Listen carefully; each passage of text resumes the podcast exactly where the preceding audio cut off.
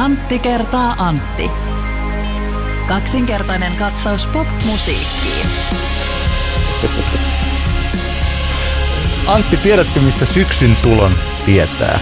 Mm, joo, siitä, että ilma viilenee. No, no siitäkin, mutta tämä on sillä niin tylsä vastaus. Ei ollut itse tuo oikea kysymys. Se on se, että meillä ei ole tällaista humoristista alkua keksittynä, eikä sitä putkahtanutkaan mieleen. Ehkä ajatukset on ollut työssä Kyllä. tai jossakin muussa tällaisessa, että ei ole ehtinyt keksiä puujalkavitsejä. Niin, paljon, niin paljon ajatuksia ja arkeen palaamiseen liittyvää tekemistä, että vitsit vähissä, mutta kyllähän ne tästä sitten, Niin. kyllähän ne, niitä tästä taas alkaa putkahtelemaan, kun syksy etenee ja päästään pimeään loppuvuoden arkeen. Saa taas oman rahantekokoneensa käyntiin. Kyllä vain. sanotusti. Joka tapauksessa tämä on Antti kertaa Antti podcast, kaksinkertainen katsaus pop-musiikkiin. Tämähän on nyt jo meidän kesäloman jälkeisen elämän kolmas jakso, mutta jotenkin tuntuu, että nyt tämä tästä lähtee se meidän normaali arki rullaamaan, koska siinä oli Flow-spesiaali tuossa ja sitten se eka jakso oli pikkasen lomalta paluujakso. Mm. Niin nyt pääsemme jälleen ajankohtaisiin ja ei niin ajankohtaisiin aiheisiin. Kyllä vain, ja, ja tästä eteenpäin jaksomme tulee ulos kerran viikossa. Tähän pyrimme. Kesäfestivaalit ovat takanapäin käytännössä. Joitakin tapahtumia tässä vielä saattaa olla ja onkin. Ja sitten pikkuhiljaa tästä aletaan liudentua näille klubikiertueille ja sitten rupeaa tulee Lost in Musicia ja sen sellaisia. Mm. Mutta äh, voitaisiin ottaa tähän pieni yhteenveto vielä festivaaleista. Milläs festareilla sä nyt kävit? Sä et tänä kesänä käynyt niin monilla kuin joskus sä käyt 130 000 eri festivaalilla. Joo, tänä kesänä kyllä ke- oli ihan tasan tarkkaan Sideways ja Uusi Tampere ja Flow Festival. Että Tähän, tähän keskityy nyt. Oli vähän tämmöinen ka- kapea katsanta.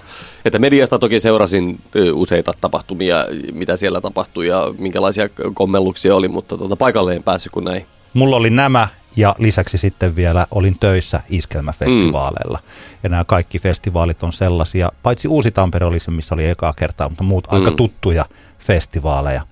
Mutta nyt kun tämä festivaali kesä tietyllä tavalla loppui tällaiseen hassuun kaauksen omaiseen avopallokeskusteluun, joka liittyi Weekendiin ja Blockfestiin. Mm. Weekendissä tietysti huomio kiinnittyi nyt sitten sen viikonlopun aikana siihen, että kuinka monta tuntia voi ihminen jonottaa. Mm-hmm. Oliko siellä lyöty jonossa kuinka paljon turpaa vai eikö? Silminnäkijät sanovat ja jotkut bloggaajat ja sen sellaiset, että olivat lähteneet itkien kotiin ja poliisi taas sanoi, että kaikki on ihan ok ja järjestäjä sanoi, että minkäänlaista ongelmaa Niin. ei ollut ja kaikki sujui aivan niin kuin piti. Ja sitten toisaalta, että siinä hautausmaalla, mitä sinne tehtiin, kuseskeltiin haudoille ja hajotettiin Niin, ja- kivimuuria Kyllä. Ja kaikkea sellaista, joka tietysti ei ole oikein ollut festivaalialuetta, että se on, on vaikeita keskusteluja, että mi- mikä on festivaalin järjestäjien vastuu siitä ei-festivaalialueesta, vaan sitä läheisestä ympäristöstä. Kyllä, tämä on ihan hyvä kysymys. Joo, ja, ja varmaan tämä nyt on, tämä toimii tämmöisen jonkunasteisena ennakkotapauksena se, että jos me tehdään festivaali iso tuhansien ihmis- ihmisten tapahtuma aivan hautausmaan viereen, niin onko se sitten tavallaan, on, onko, se, onko se hyvä juttu vai ei? Itse en osaa sanoa, kun en ole käynyt siellä paikan päällä katsomassa näitä, näitä tuhoja, mutta tota noin, niin varmasti tätä tullaan käymään läpi. Tampereella Blockfesteistä on kirjoitettu melkeinpä niin kauan kuin ne oli. Mä huomasin jostain oman Facebook-päivityksen jostain vuodelta 2011, jolloin on ollut iso keskustelua siitä, että mitä tänne Tampereen keskusta-alueelle on sitten tapahtunut ja onko Blockfestillä siihen joku osuus. Mm. Mutta eihän sillähän nyt ei oikein voi mitään, että jos festivaalikävijät sitten vaikkapa viisi tuntia festivaalia ennen tai festivaalin jälkeen sotkee, silloin pitää vain ison kaupunkifestivaalin olla hyvässä yhteistyössä kaupungin kanssa ja hoidetaan siivoukset ja sellaiset kuntoon. Että kyllä nytkin Aamulehti kirjoitti, että Ratinan suvannossa oli hirveä määrä tölkkejä. Mm. No niin varmaan, että ne pitää siivota pois. Siivoamalla se selviää.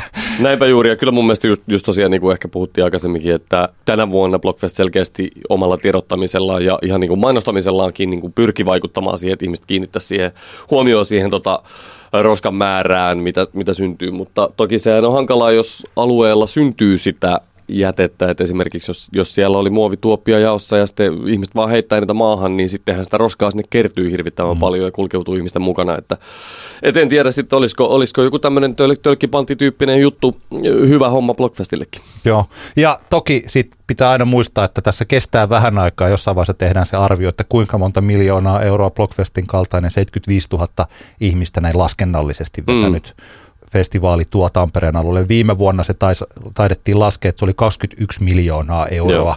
että siinä yhden tai kahden päivän mittaiset siivouskulut ovat aika pieniä summia sitten tällaiseen.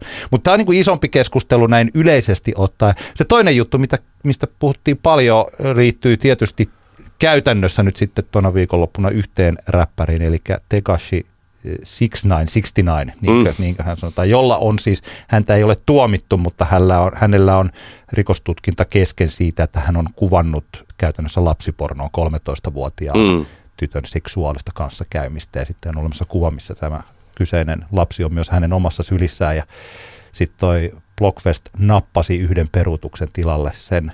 Kyllä. Nyt tässä on, tämä on niin iso keskustelu ja se on vähän hankala keskustelu, mutta tota, mitä mieltä sä olit siitä? Ai tarkoitus tästä Tekashin buukkaamisesta? Niin.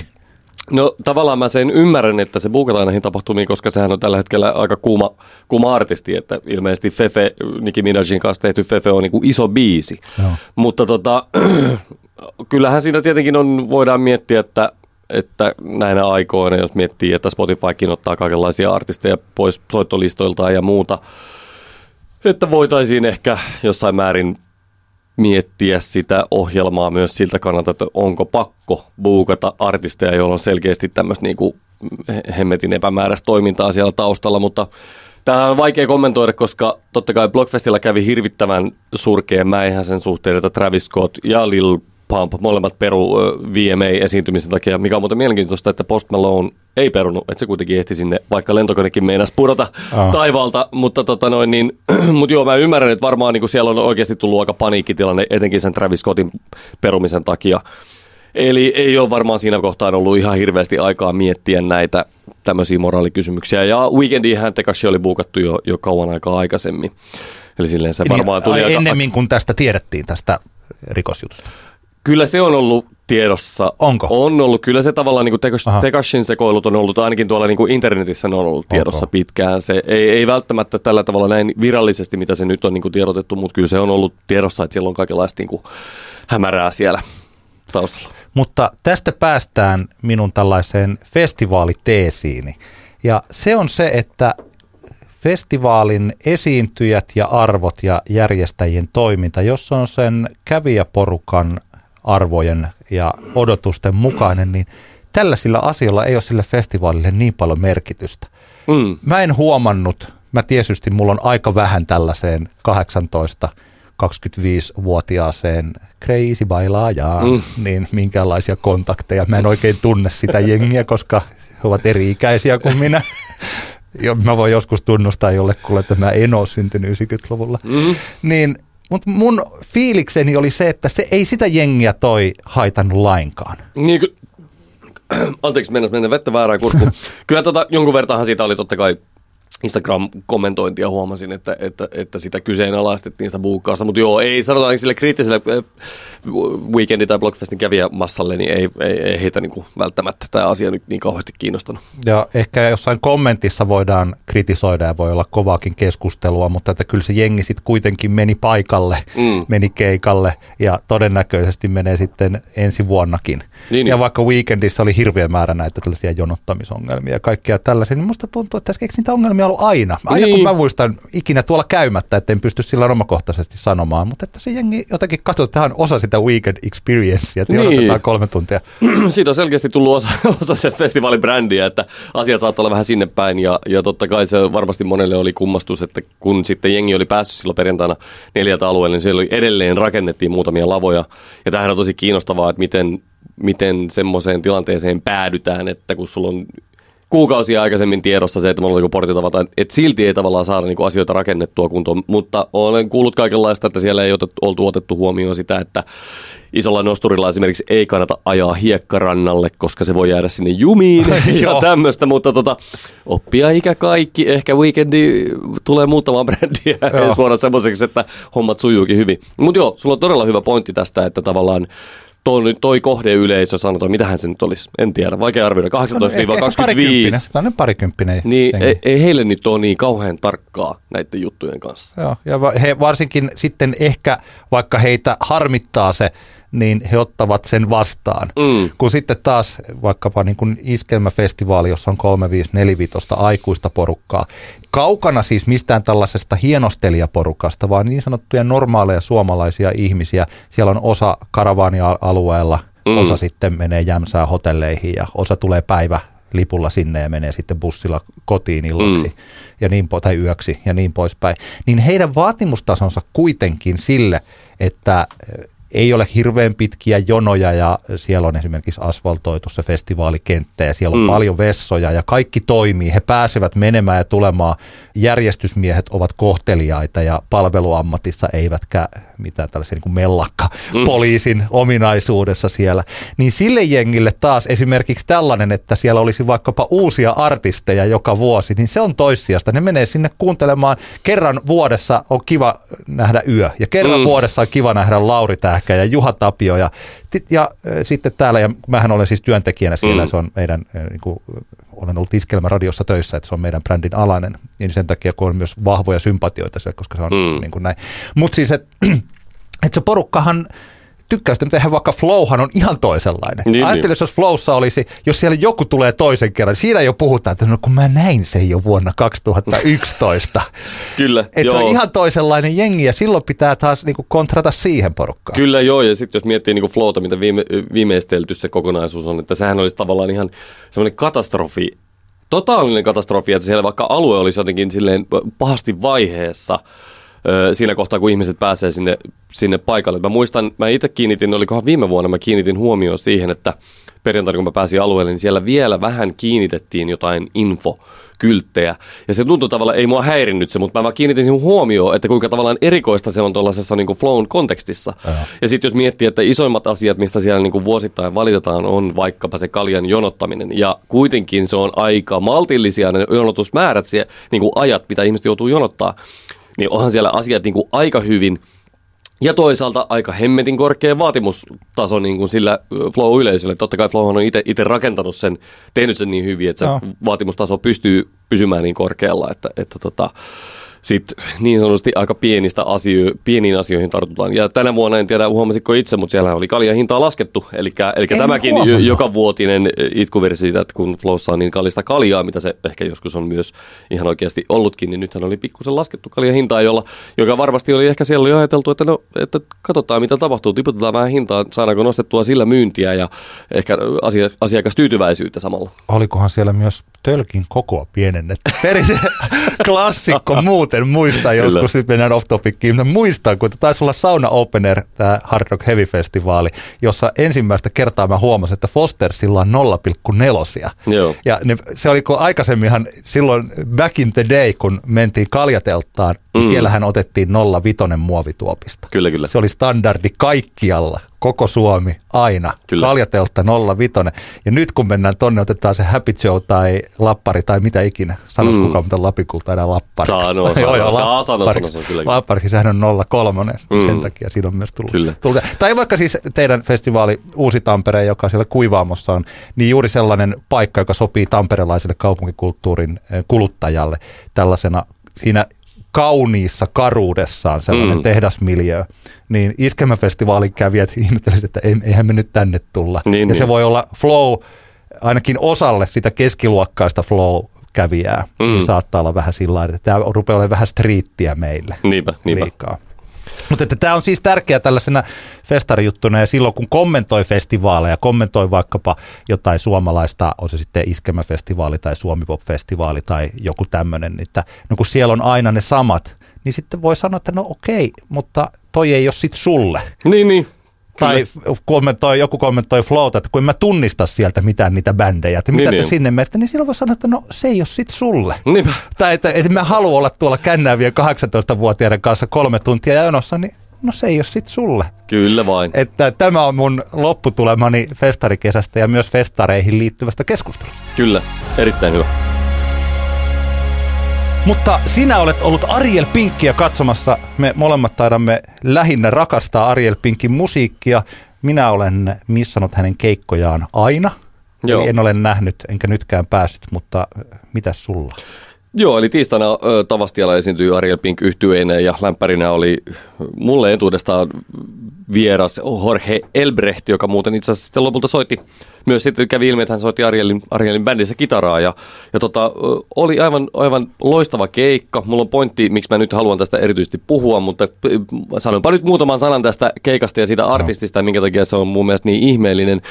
Ne, jotka ovat katsoneet Seinfeld TV-sarjaa, ehkä saattavat muistaa, onkohan kasikaudella semmoinen jakso kuin Bizarro Jerry, jossa tota, jonka idea on tavallaan se, että että kun Seinfeldia katsoo, niin ne hahmojen käyttäytymismallit tulee niin tutuksi, että sä alat tavallaan sä tunnet, että sä koet, että sä tunnet ne hahmot hyvin vahvasti ja sä tiedät, miten ne toimit ja sä, se viehätys perustuu siihen, että sä odotat, että mi, sä arvaat, että mitenkähän nämä henkilöt toimii tietyssäkin tilanteessa. Mutta tässä Bizarro Jerry jaksossa tavallaan tilanne kääntyy hieman ympäri, eli, eli siinä tulee tämmöinen rinnakkaistodellisuus, jossa Elaine, tämä naispäähenkilö, tapaa kolme miestä, jotka ovat täysin päinvastaisia tälle Seinfeldin varsinaiselle päähenkilökolmikolle, eli Kramerille ja Georgille ja Jerrylle. Ja, ja silloin tullut, syntyy tämmöinen mielenkiintoinen tavallaan vähän bizarro world. Siinä jaksossa tapahtuu muitakin tämmöisiä vähän erikoisia juttuja. Jerry esim. deittaa semmoista mimmiä, jolla on isot kädet.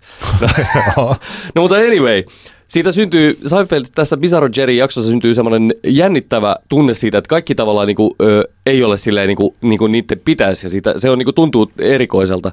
Tähän ei ehkä samaistu, jos ei ole kova Seinfeld-fani, mutta oli pakko nyt päästä tästä asiasta myös puhumaan tässä siive, siive, siivellä.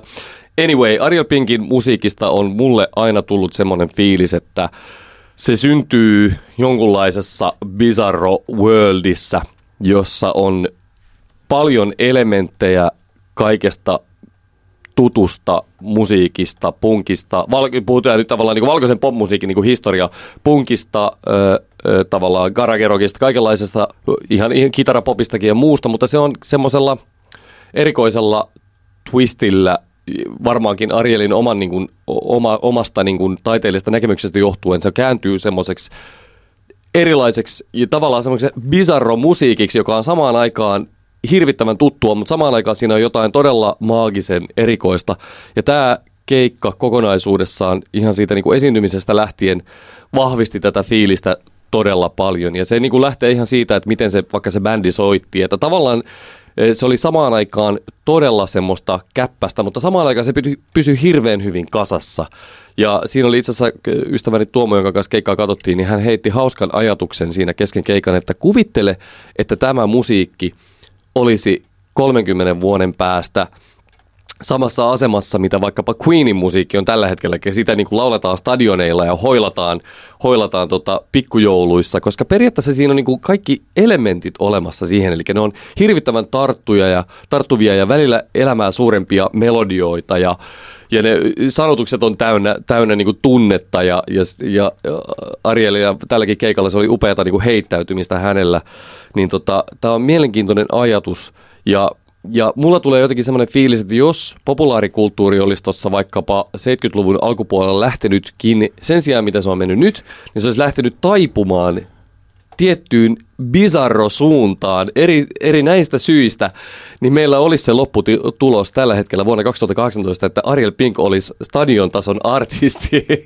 Mielenkiintoista. Nyt oli kyllä hieno puhe.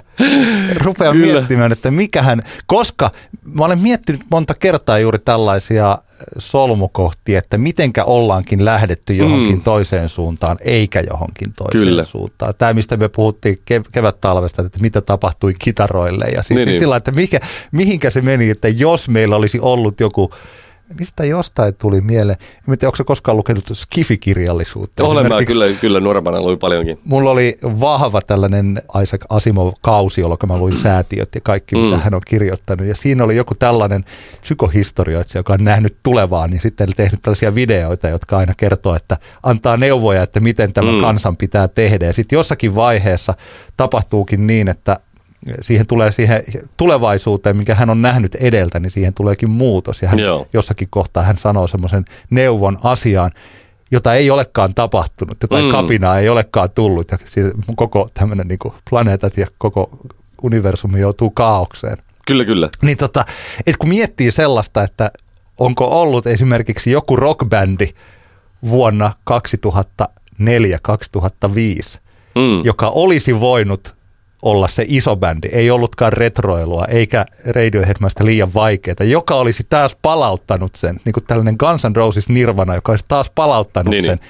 Mutta se bändi ei olekaan ollut olemassa, sitä ei olekaan tullut, tai sellainen mm. on ollut tuolla, mutta jotain on tapahtunut kitaristi onkin saanut puukosta joskus niin, niin. torstai-iltana ja bändi on hajonnut ja sitä ei ole syntynyt sitä yhtyettä ja nyt me olemme tässä tilanteessa, missä me ollaan. Kyllä vain. Nämä on todella mielenkiintoisia juttuja. Joo joo ja kun kuitenkin siis tavallaan populaarikulttuuri ja vaikka tällainen niin länsimaista pop-musiikkia, niin sehän tavallaan kehittyy koko ajan, tiet, menee tiettyihin suuntiin. Otetaan esimerkkinä vaikka nyt VMAissa oli erittäin hämmentävä Post Malonein ja Aerosmithin yhteisesitys – bändi veti Dream On ja Post Malone soitti Smiley haalarissaan niin kuin kitaraa ja se oli jotenkin tosi erikoinen se tilanne. Tavallaan sekin on semmoinen hetki, joka on, niin kuin, siihen on johtanut moni asia tämmöiseen niin kuin lopputulemaan, että se on se Samoin mulla tuli mieleen, mä olin Tubekonissa käymässä tyttäreni kanssa viikonloppuna, niin koko tapahtuma huipentui kahden tubettajan veljeksen yhte, yhteiseen Ninja Warrior-taisteluun. Ja ne oli tosi huonoja, aika huonoja siinä molemmat. Ja se oli niinku ihan käsittämättömän iso juttu sille koko yleisölle. Ja sekin on semmoinen, että et, ei sitä olisi niinku 500 vuotta sitten kuvitellut, että, että tähän tämä niinku menee. Oh. Niin tota, jotenkin, jotenkin musta tämä on niinku hauska leikitellä sillä ajatuksella, että – jos maailmassa olisi vaan asiat mennyt vähän toisella tavalla, niin tämmöinen Ariel Pinkin kaltainen totaalinen sekoboltsi voisikin olla tavallaan niin kuin iso kansoja yhdistävä asia. No. Tämä on korkealentoinen ajatus ehkä, mutta tota, anyway, itse viihdytän itseäni tällä, tällä kelalla. Mä tykkään tästä. Hieno keskustelu. Jotenkin mulle aika yllättäen tullut tällä, koska Joo. nyt mulle tulee tästä Bizarro-maailmastahan tulee mieleen. Tämä nyt ei enää liity siihen, koska tämä y- yhtiö on sellainen, että tästä ei olisi ikinä voinut tulla hyvää. Mutta tämähän on sellainen, joka aina silloin tällöin plompsahtaa jostain esille musiikkifanien keskuudessa. Tämä yhtyö 60-luvulta – The Shags. Mm. Tiedätkö The Shagsin? Eli The Shags oli siis näiden siskosten Helen Betty ja Dorothy Wigginin yhtyö Fremontissa New Hampshireissa. Ja heillä ei tainnut olla mitään hirveän tarkkaa yhteyttä populaarikulttuuriin. Se mm. oli niin sellaista eh, Jumalan selän takana olevaa, mutta että heidän isänsä oli ostanut heille soittimet, mm. rummut ja basson ja kitaran ja Oliko niin, että heillä oli joku Beatlesin levy tai jotain sen mm. tyylistä, mm. ja sitten he tekivät tämän albumin omakustanteena Philosophy of the World. Ja tota, ja se, jännit, se kuulostaa aivan kummallista. Se on mm. sellaista musiikkia, mitä ei ole kukaan tehnyt, koska siinä soitetaan, mutta kaikki esimerkiksi kappaleiden rakenteita ei ole olemassa. Joo, joo. Melodioita on olemassa ja jotenkin ja sanotukset ja ne on sellaisia. Mutta kun sitä kuuntelee, niin se on täysin, se on samanlaista kuin joku mun nelivuotias poika lauleskelee omia mm. kappaleita tai hevisaurus väännöksiä tuolla, mm. mutta he ovat kuitenkin olleet, siis mä en ole ihan varma minkä ikäisiä he ovat olleet tässä mm. tota, Philosophy of the World kannessa, kun katsoo niin jotakin tällaisia teini-ikäisiä ehkä. Tai, Kyllä. tai tällaisia. Ja esimerkiksi just toi Philosophy of the World tai Who Are Parents kappale, ne on sellaisia, että kannattaa ehdottomasti kuunnella. Siinä on samalla sellaista outoutta, että tämä on huonointa, mitä kukaan on tehnyt, mutta kun pääsee sen yli ja mm. tajuaa tämän riemun ja musiikin löytämisen ilon ja sen tyylisen, mitä siinä on siinä mm. levyssä, niin samaan aikaan se on, tuntuu sellaiselta ihastuttavalta. Että mä kuuntelen sitä omaehtoisesti varmaan joka vuosi muutamia mm. biisejä, muistaakseni. Sulla että... aina The Shag hetki niin, itse, itsesi kanssa. Kyllä vain, mennään takaisin Ariel Pink, Pinkin keikkoon. Mulla oli niinku ihana, ihana tajuaminen sillä keikolla se, että, että niinku, säkin varmaan välillä niin kuin koet niitä fiiliksiä, että, että jos jostain musasta sä koet vahvasti, sä niin kuin tajuat kuuntele, kuunnellessasi, että tämä on minun lempimusiikkia. Joo. Ja se oli ihana. Mulla oli tosi vahva semmoinen siinä, varmaan se oli jossain lipstickin tai White Frecklesin kohdalla, kun mä niin kuin tajusin, että kyllä, tämä on, niin kuin, tää on mä, mä, mä pidän ihan hirvittävän paljon tästä musiikista. Se on ihana, ihana semmoinen toteaminen. No, mutta siihen pointtiin, mikä mulla on tässä. Sama, mitä tapahtui nyt esimerkiksi Flowssa Charlotte Gainsbourin keikan jälkeen ja nyt tämän Ariel Penkin keikan jälkeen, niin oikein onnistunut hieno keikkahan antaa vaikkapa albumille uuden elämän. Ja mulle on tapahtunut nyt niin esimerkiksi vaikkapa Gainsbourin Rest-albumin kanssa, tai nyt Ariel Pinkin keikan jälkeen tämän äh, hänen vuonna 2017 julkaistun Dedicated to Bobby Jameson-albumin kanssa, joka oli ehkä jäänyt mulle vähän kotikuuntelussa vähän, vähän äh, paitsioon, sanotaanko noiden niin kuin Arielin klassikkoalbumien perään, niin, tota, niin molemmat sekä Rest että tämä Bobby Jameson, niin ne ovat saaneet sen erittäin positiivisen live-kokemuksen kautta sellaisen uuden elämän, jolloin se niiden kuunteleminen itsekseen kulkeella tai ihan mitä vaan, niin se tuntuu vähän uudelta ja siihen liittyy tietenkin juurikin se erittäin positiivinen kokemus ja tunne, tunne muistikuva siltä keikalta ja siltä kun sä näet, että ne muusikot ja laulajat toteuttavat sen livenä. Ja tästä tullaankin juuri siihen, että kun me ollaan puhuttu, että mikä tekee niin kuin hyvän keikan, niin tämä on semmoinen, mikä mun mielestä keikkailevan artistin kannattaa niin kuin muistaa, että jos sä vedät tarpeeksi hyvin livenä, niin sä tavallaan annat niille sun faneille ja sun musiikin kuuntelijoille tavallaan uuden mahdollisuuden kokea sitä niin kuin nauhoitettua musiikkia uudella, niin kuin, tavallaan uudella tavalla. Ja ja, ja tota, se on mun mielestä jotenkin ihana, ihana kela ja, ja tällä, tavalla se, niinku, tällä tavalla se toimii. Mulla on paljon, paljon esimerkkejä. Mä muistan niinku aikaisemminkin, että on käynyt näin, että sä oot nähnyt jonkun keikan ja sit sä pistät sen bändin levyn soimaan ja sit se kuulostakin, sä kuuletkin sitä yhtäkkiä aivan niinku tuoreilla korvilla. Ja, ja mun mielestä tämä on vaan semmoinen asia, mikä, mä, mikä haluaisin nostaa, että sitä on niinku hyvä miettiä, kun sinne lavalle nousee, että siinä on mahdollisuus Mulla on siihen, tulee... että kuulija saa siitä tavallaan semmoisen uuden kulman siihen musiikkiin kaksi suomalaista laulaja laulun tekijää, joista, jotka on mulla yhdistynyt tosi vahvasti. Tämä 2000-luvun alun Ville Leinonen oli siis mm. tollainen, eli että ennen kuin levyt tuli, niin mä olin nähnyt niitä keikkoja ja mä niin rakastin niitä. Mä tykkäsin niistä levyistä, varsinkin sitä debyyttilevystä, ehkä jopa vähän enemmän kuin mm. kuinka hyvä se sitten oli. Sen takia, että mä olin kokenut ne biisit uskomattoman hyvinä live-versioina mm. niin monta kertaa. Ja Jukka Nousiainen on nyt toinen, mm. esimerkiksi tämän puhdistavan, ihastuttavan Flow-keikan jälkeen, mistä mm. me puhuttiin Flow-spesiaalissa, niin sen jälkeen mä oon kuunnellut tätä uutta albumia vielä jotenkin niin kuin suuremmalla kiintymyksellä siihen, niin, niin. koska se hetki, hetki tulee mulle mieleen siihen. Joo, ehdottomasti. Oletko sinä, Antti, katsonut jo Netflixistä Hannah Gadsbyn uusiseelantilaisen stand-up-koomikon Nanette Show. Minä olen katsonut sen kahteen kertaan. Herran jestas. Ensin katsoin sen yksin, rakastin sitä ja sen jälkeen heti seuraavana iltana sanoin vaimolle, että katsotaanko tämä kaksistaan, koska mä halusin nähdä sen uudelleen, mutta mä halusin myös keskustella siitä ja mä en mm. hirveästi kertonut ihan tarkoituksena mä sanoin, että parempi, että kun mä en alusta tätä sulle millään tavalla, että katsotaan se vaan ja tota, kaikki käy siinä ilmi sitten ja sitten me juteltiin siitä. Se on keskustelua herättävä stand-up show, joka muuttuu joksikin muuksi Kyllä. stand-up show. Niinpä. Ja tämähän on siis tavallaan tämähän on aika, aika vanhakin juttu, se on hyvä aika ollut siellä ja siitä on ehditty jo kirjoittamaan kaiken maailman medioissa, mutta kyllä suosittelemme nyt jokaista, että menkää se katsomaan. Ja niin se kesällä, heinäkuussa tuli, että riippuu internetajassa vanha, internetajassa oikein, vanha. Niin, oikeiden ihmisten ajassa vastahan se tuli sinne Kyllä. viime kuussa. Ja tavallaan meillähän on mahtavaa, kun me pidetään tuota podcastia ja me saadaan itse määritellä se, että milloin me tartutaan mihinkin aiheeseen. Eli, eli että meidän ei tarvitse niin kuin eilisiltana tapahtumia, tapahtuneita asioita vain käsitellä, vaan voidaan, voidaan mennä jopa kuukaudenkin taakse. Mutta anyway, mä halusin puhua sitä uh, Hannah Gatsbyn uh, Nanette showsta. Ja, ja tavallaan mä haluaisin liittää tämän nyt tähän, mistä puhuttiin muutamia jaksoja sitten, eli tämä, mm, kun Nuorkam uutisoi tästä epäjakaumasta mies- ja naissukupuolisten niin kuin soittajien suhteen Suomen festivaalikentässä, mä haluaisin puhua niistä sen takia, koska, koska jotenkin kun mä katsoin ehkä noin kuukausi sitten tämän Katspyn, Katspyn tota, pätkän, niin mulla heräs vahvoja fiiliksiä tästä, tästä tavallaan – populaarimusiikkikentän sukupuolittuneisuudesta.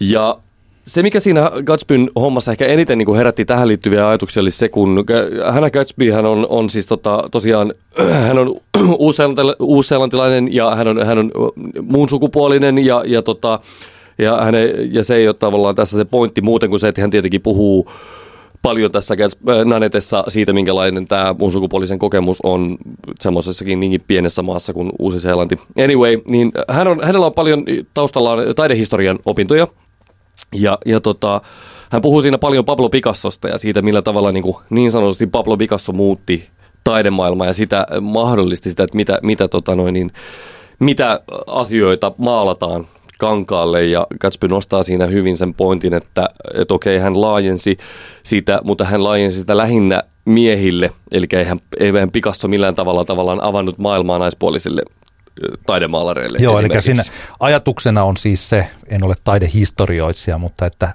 Picassoon asti on ollut kolmiulotteinen maailma, joka on yritetty toisintaa kaksiulotteiselle kankaalle. Mm. Ja Picasso tajusi, että näitä näkökulmia ei välttämättä ole vaan tätä, vaan että meillä Kyllä. voi olla kymmenen näkökulmaa Aivan. tähän maailmaan ja näihin kohtiin ja sitten, että miten me kuvataan asioita ja sitten Katspyn se mahtava lause siinä, mutta oliko yksikään näistä näkökulmista naisen? Juuri ne. Se, oli tää, siis se, on, joo, se on hieno, hieno. Ja siihen liittyy itse asiassa äh, hauskin ehkä vitsi tää, siitä, että, että selkeästi niin kuin naisetkin on keksitty tosi kauan aikaa sitten, mutta tota, paljon ennen kuin vaatteet keksittiin. se oli mun mielestä aika hauska.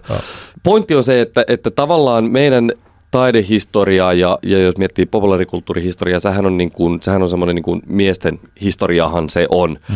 vaikka, vaikka totta kai naisartistejakin on paljon. Ja, ja, tota, ja sitten tullaan tähän, että meillä on nyt on, on uutisoitu, Yle on uutisoinut ja, ja tota, muutkin tahot uutisoinut tästä Key Change-hankkeesta, joka on tällä hetkellä käynnissä, joka on tämmöinen kansainvälinen festivaalien verkosto, jossa festivaalit sitoutuu siihen, että vuoteen 2022 mennessä on tasamäärä miespuolisia ja naispuolisia esiintyjä festivaaleille. Ja tähän on mukaan on lähtenyt hirvittävän paljon isoja kansainvälisiä festivaaleja ja Suomesta tällä hetkellä mukana on vain Flow Festival.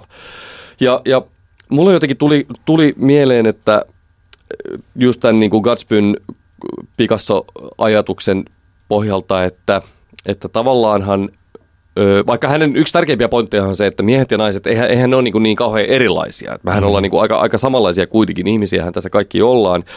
Mutta se, että, että kuitenkin tilanteessa, jossa meillä on niin vahva rakenne, että jakosuhde on 90 prosenttia miehiä ja 10 prosenttia naisia, niin siinähän me ihan oikeasti niin kuin tavallaan hukataan, me, me menetetään puolet talentista niin sanotusti. Ja tämä johtuu siitä rakenteesta, että jossain kohtaan meidän yhteiskunnan rakenteita esimerkiksi naispuoliset taiteentekijät katoavat jonnekin ja tilalle tulee miehiä.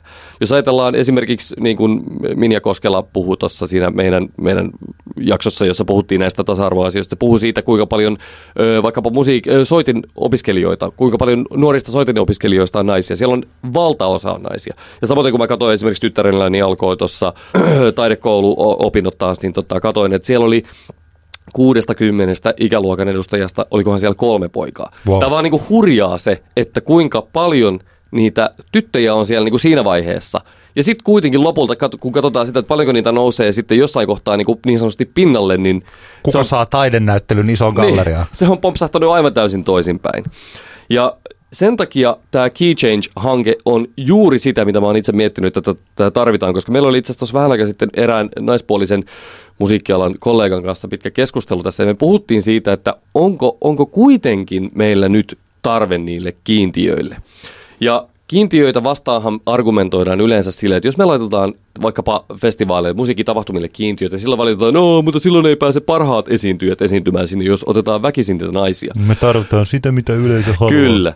Ja sitten kun ihan oikeasti, jos mietitään, niin meillähän on nyt tässä tämä rakenne, joka, joka tavallaan automaattisesti jo sulkee pois hirveän ison osan tavallaan niin kuin lahjakkaista tekijöistä. Ja mun, mä kuitenkin haluan painottaa sitä, että mä uskon, että ihan sama onko kyse mies tai nainen tai muun sukupuolinen tai whatever, niin 95 prosenttia kaikesta on paskaa. Mä, mun mielestä tämä, niinku, tämä ajatus pitää paikkansa niinku tässäkin tavalla, että se on niinku tasaisessa suhteessa. Ei, ei miehet ole sen parempia tekemään musaa kuin naiset, tai naiset ei ole parempia tekemään kuin miehet tai whatever, mutta et tavallaan kaikissa on niinku prosentuaalisesti yhtä paljon sitä hyvää. Sama pätee niinku genreihin. Räpistä 95 prosenttia paskaa, rockista 95 prosenttia paskaa ja niin poispäin. Mutta jos meillä on sitä tahtota, tahtotilaa, että me halutaan oikeasti muuttaa tätä tilannetta, muuttaa niitä rakenteita, niin asioille täytyy tehdä jotain. Ja tämä Key Change on erittäin hyvä aloitus siitä, ja mä toivoisin todellakin, että joku muukin festivaali, iso festivaali kuin Flow tähän lähtisi mukaan. Ja sehän on varmasti todella vaikea tavoittaa, mutta siihen on kuitenkin hyvä pyrkiä. Ja pointti just se, että tavallaan ennen kuin me mennään niihin, niihin tota, kiintiöihin, niin tällaisten key change-hankkeiden kautta voidaan päästä siihen lopputulokseen. Minä voin vastata niille, jotka sanovat aina tästä, että, että sehän se syrjintää vasta onkin, että jos me tehdään näitä kiintiöitä tai että, että, että eihän sillä, että meillähän on tällä hetkellä, että kaikillahan esimerkiksi Suomessa on mahdollisuus, niin mm. niin kansi oikeasti pikkasen miettiä sitä asiaa, tulki, niin kuin miettiä omaa polkuaan. Mä en tiedä siis, että kun me tässä puhutaan nyt, me olemme molemmat tällaisia, eh, me kuulumme ehkä siihen porukkaan maailman historian ihmisiä, että kellään ei ole koskaan ollut helpompaa. Mm, kyllä. Ja saatellaan, että kyllä me ollaan vain. Suomessa, me ollaan Pohjoismaissa, me ollaan valkoihoisia me ollaan miehiä. Mm. Ja, ja siis niin täällä tällä, että okei, voidaan ajatella, että jollakulla, joku on ollut sitten vähän rikkaampi. Niin, mutta niin. siis me kuulutaan tällaiset, että siinä pitää niin kuin, jo tässä puheessa, mutta jos rupeaa pikkasen peilaamaan sitä, että kuinka, minkälaisia vaikkapa esikuvia on jollakin toisenlaisella ihmisellä. Mm. Ja me esimerkiksi, jos puhutaan nyt vaikka stand-upista, niin silloin kun mä olen siitä innostunut, niin ei Hanna Katspyn tyylisiä komikoita, niin joko niitä ei ollut tai mä en tiennyt tai niitä ei löytynyt mm. mistään. Ja jos jostakin kautta ei olisi pikkuhiljaa niin kuin päässyt tällaisia versoja sinne, mm. niin että hän ei olisi nyt ollut tekemässä sitä nanetteja. Mm. Ja kun hän nyt on päässyt tekemään sen, hän on tehnyt stand-upia kymmenen vuotta niin, että kuinka paljon se saattaa sitten kannustaa muita samanlaisia Niinpä. tekemään sitä. Kyllä. Ja näiden mahdollisuuksien antamista siis jos me otetaan pelkästään sieltä huipulta ne, ketkä siellä on aina ollut, niin tällaisia uusia esikuvia, sellaisia ei pääse koskaan syntymään. Näinpä. Ja, se, ja tavallaan se kulttuurihan ei niin kuin missään kohtaa muutu. Mä ymmärrän niin. sen, että, että jos, joku, jos joku on esimerkiksi sitä mieltä, että, että tämä tämänhetkinen tilanne on ihan fine, ja se on ihan täysin ok, että, että tota, me jätetään niin kuin käytännössä 50 prosenttia potentiaalista käyttämättä, niin ei mikä siinä, eihän sitten, sittenhän ihmisen ei tarvitse niin tehdä, yrittää mitään muutosta, mutta mä uskon, että kuitenkin ihmisiä on aika paljon, jotka, jotka haluaa, haluaa tätä muutosta. Niin sen takia, sen takia sitä mun mielestä olisi hyvä nopeuttaa. Ja mun mielestä ehkä yksi semmoinen juttu, mikä voisi nopeuttaa sitä, että muutkin festivaalit kuin Flow vaikkapa tähän Key Changeen lähtee mukaan, olisi se, että mun mielestä tästä pitäisi saada hirvittävän paljon enemmän julkista keskustelua, ja mä oon miettinyt, että mitkä on ne tahot, jotka voisivat tätä asiaa nostaa pinnalle. Mun mielestä semmoisia tahoja on meidän kulttuuriministeri, kuka se ikinä silloin sattuu olenkaan. Tämänhetkinen kulttuuriministeri ei ehkä tätä asiaa tuu nostaa puheeksi, mutta ehkä seuraava voi nostaa. Muusikoiden liitto, missä on Muusikoiden liiton kommentit asian suhteen. Teosto aivan hyvin voisi ottaa tähän niin kuin isosti kantaa. Isojen festivaali, festivaalipromoottorit suomalaiset aivan hyvin voitaisiin tähän niin kuin keskusteluun osallistua ja, ja, ja mediat, muutkin kuin vitsi Nuorgam, joka on kuitenkin niin kuin hyvin marginaali media. Niin, ja niin, oli, oli olemassa ja nyt tällä hetkellä enää ei niin, edes oleva, tuli niinpä. vaan kuukaudeksi takaisin. Jotenkin mä nyt haastaisin, että tätä asiaa otettaisiin käsittelyyn. Ja ihan juurikin vaan sen takia, että me saataisiin nopeutettua tätä muutosta. Ja, ja mä uskon, ja kun pointti on se, että mä uskon, että se muutos ja mikä siellä muutoksen päässä on.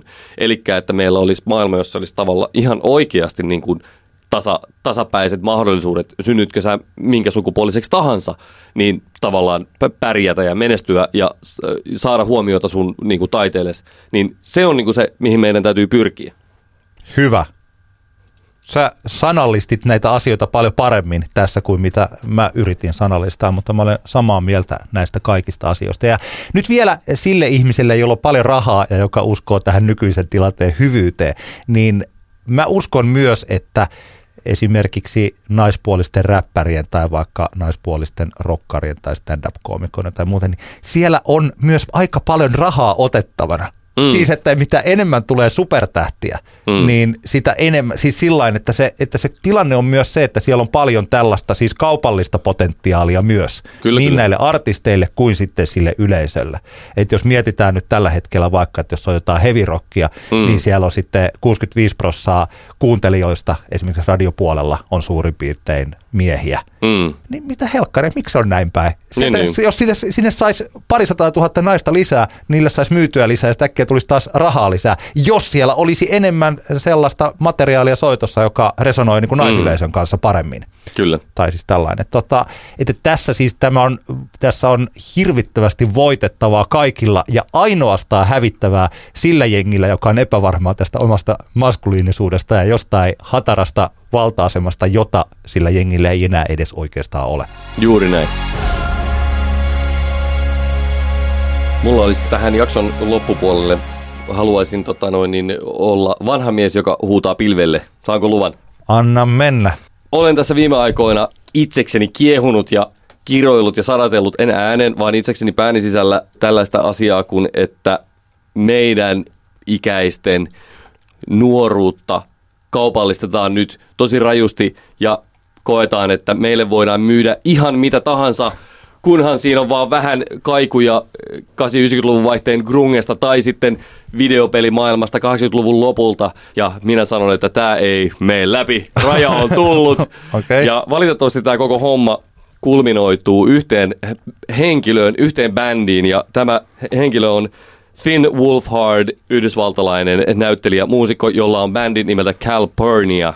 Calpurnia kirjoitetaan. Ja tämä hommahan niin jotenkin tuntuu, että se lähti Stranger Things TV-sarjan ensimmäisestä kaudesta, jossa on omat ansionsa, mutta mua otti päähän rajusti jo silloin se tarkoitushakuinen retroilu, jolla pyrittiin minun mielestäni vetoamaan semmoisiin minun ikäisen miehen tai voi naisenkin nuoruuden kaipuuseen ja nostalgiaan ärsyttävän alleviivaavasti. Ja minkä takia puhun Finn Wolfhardista on se, että tuntuu, että tämä Finn Wolfhard on kaiken tämän keskiössä. Ei välttämättä millään tavalla niin kuin omasta syystään. Hän on nuori mies, hän, hän varmaan ottaa ne duunit, mitä hänelle annetaan vastaan. Sama toistui katastrofaalisen surkeassa It-elokuvan uudelleen filmatisoinnissa. Ootko nähnyt? En ole. Älä katso. Karmea. Mä tykkäsin sitä alkuperäisestä It-elokuvasta. Se oli ihan sitä loppuelokuvaa, mutta mun oli niinku aivan hyvä. Tiedätkö, että siitä on tulossa jatko, siis vielä It, oh, toinen. joo, ensi vuonna. Niin jatko vaan. No joo, anyway. Tavallaan se oli hämmentävää, kuinka tämä It-elokuva tois, toisintaa tätä Stranger Thingsista tuttua asetelmaa, jossa on neljän, neljän pikkujätkän porukkaa. Ja sitten niillä on vähän retro niin kuin, pelejä. Ne pelaa vähän Ataria ja sitten kuunnellaan, kuunnellaan tota radiosta vähän jotain Duran Durania. Niin kuin, aivan käsittämätön homma ja aivan ehkä vielä pikkusen enemmän tökeresti ja alleviivavasti tavallaan koitetaan kutkutella näitä meidän nostalgia haivenia ja, ja tota, se ärsyttää tosi paljon.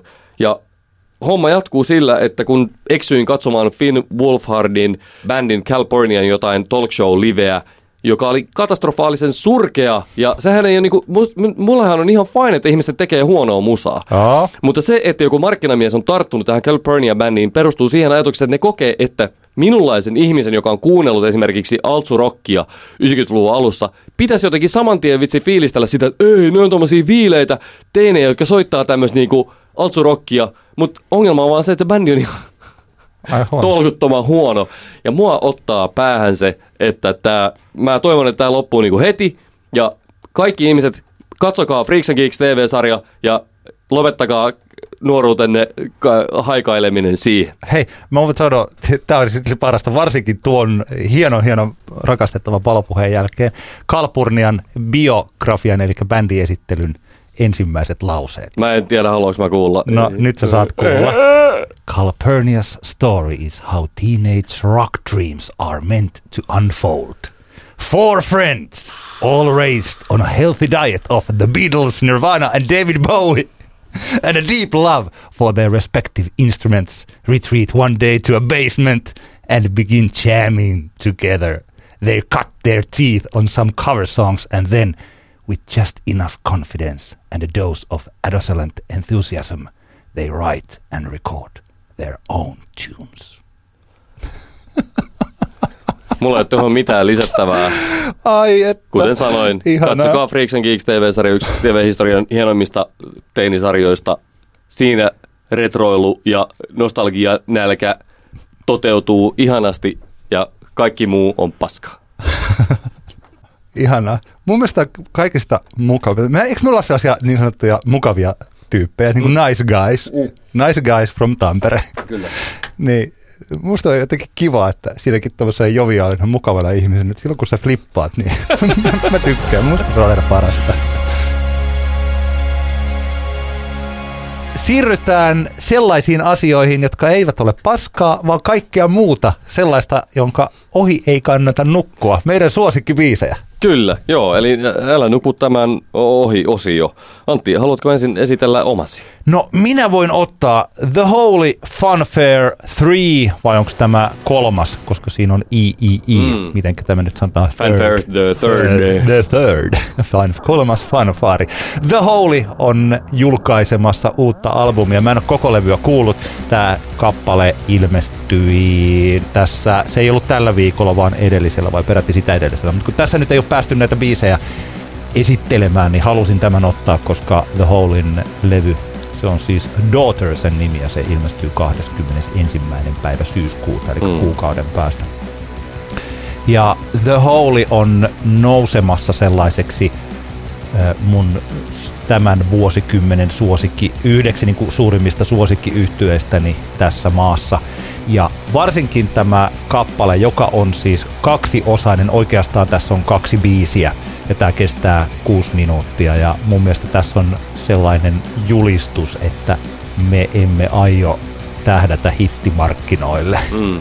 Jotenkin siis tällainen, että, että The Holy menee nyt eri reittiä ja on sen tyylinen yhtiö, että jotenkin tuntuu, että bändi tietää omat vahvuutensa ja halunsa tehdä tällaista säveltaidetta. Mm. Tämähän on siis aika jännittävä toi, varsinkin tämä toinen osa, joka jotenkin mä ajattelen, että se on se oikea biisi, on niin se toka osa ja tämä on introa, tämä alkubiisi, vaikka ei se välttämättä niin ole. Mm. Mutta koska se on popin pitää toka osa, missä ruvetaan sitten laulamaan, niin sehän on tosi yksinkertaista. Tämä on aika tykittävä eteenpäin junan lailla puksuttava komppi tässä ja siis sellainen biisi. Eli samaan aikaan tämä kappale on jos tämän niin kirjoittaisi nuottipaperilla tai soittaisi jollain akkarilla, niin tämä ei ehkä olisi paljon. Mm. Mutta sitten toisaalta, kun siinä on se koko yhtyö, tämä on sellainen biisi, että tämä ehdottomasti kannattaa kuunnella jollain muulla kuin vaikka läppärin kajareilla. Mm koska Kuten to... musiikkia yli, ylipäänsä. Joo, yleensäkin joo, joo kyllä. Mutta jotkut biisit kuulostaa, että siinä ne nyt soi ihan niin, ok. Niin, niin, niin. Mutta että kun on ääneen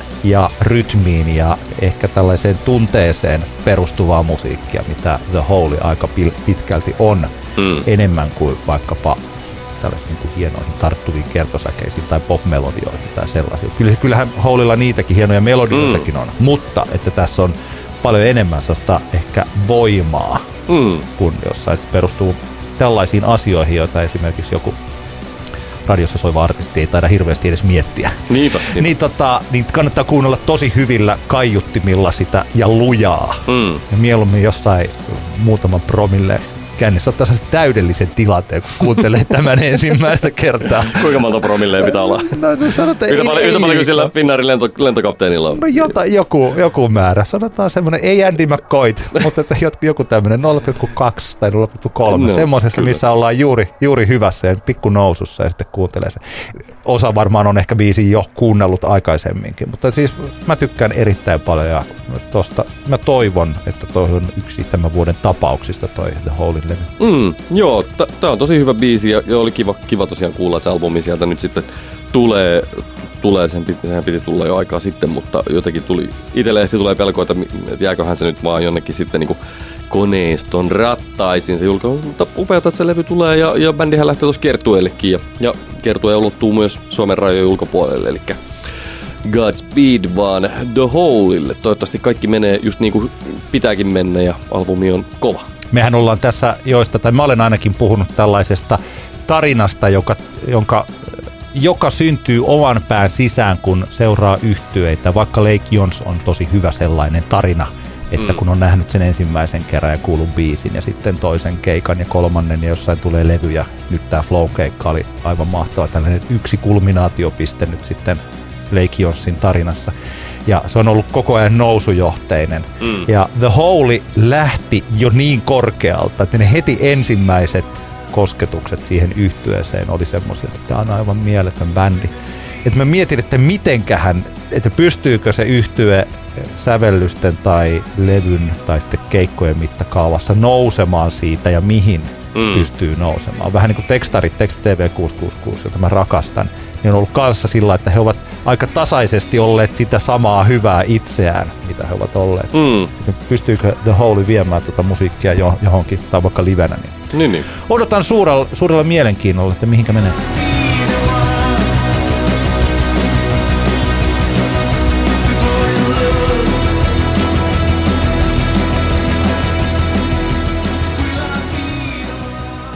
Mun Älä nukuttavan ohi kappale on alun perin Pohjois-Suomesta kotoisen olevan sittemmin Turkuun asettuneen tuottaja DJ Jori Hulkosen kappale Black Rainbow, joka löytyy Jorin vastikään julkaistulta Plastic Freedom EPltä.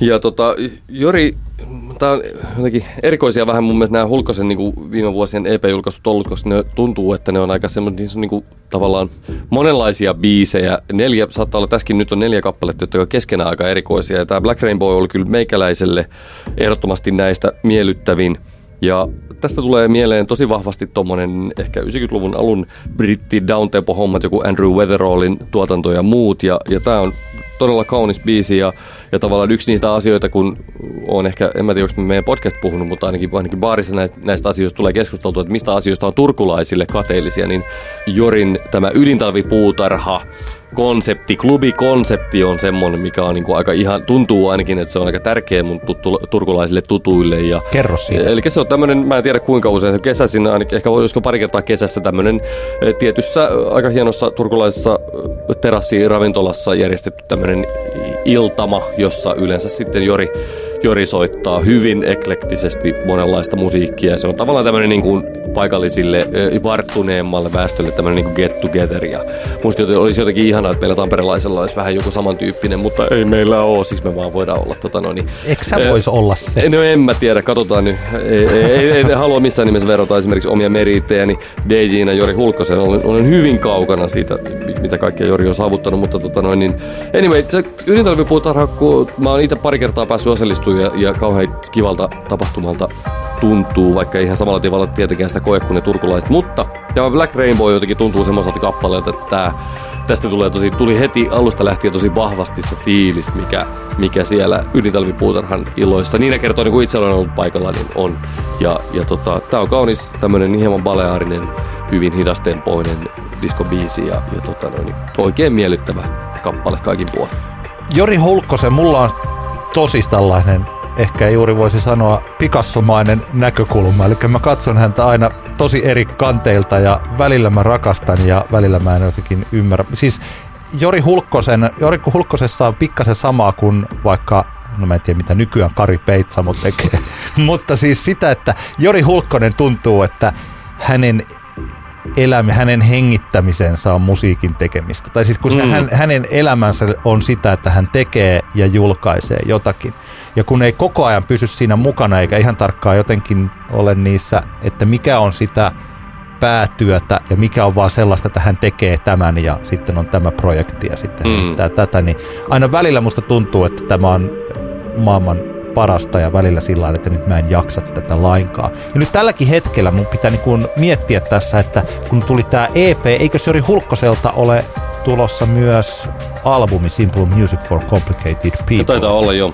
Niin siis joo, no kyllä toi Black, Black Rainbow on myös sillä levyllä. Joo. joo, aivan, aivan oikein. Ja nyt kuitenkin on tullut tämä EP, jossa on niitä. Niin, no joo. Mutta että hänen perässään on pikkasen vaikea pysyä. Mm, julkaisuja on ihan sikana. Tämähän on tunnelmallinen kappale. Minkä, mikä sulla siinä itse biisissä on sellainen, mistä sä pidät? Melodiat on kauniita ja rytmi on koskettaa ja, ja fiilis on paikallaan. En, en lähde nostamaan sieltä mitään erityistä kohtaa, mutta oh. että mun mielestä kokonaisuus on kaunis.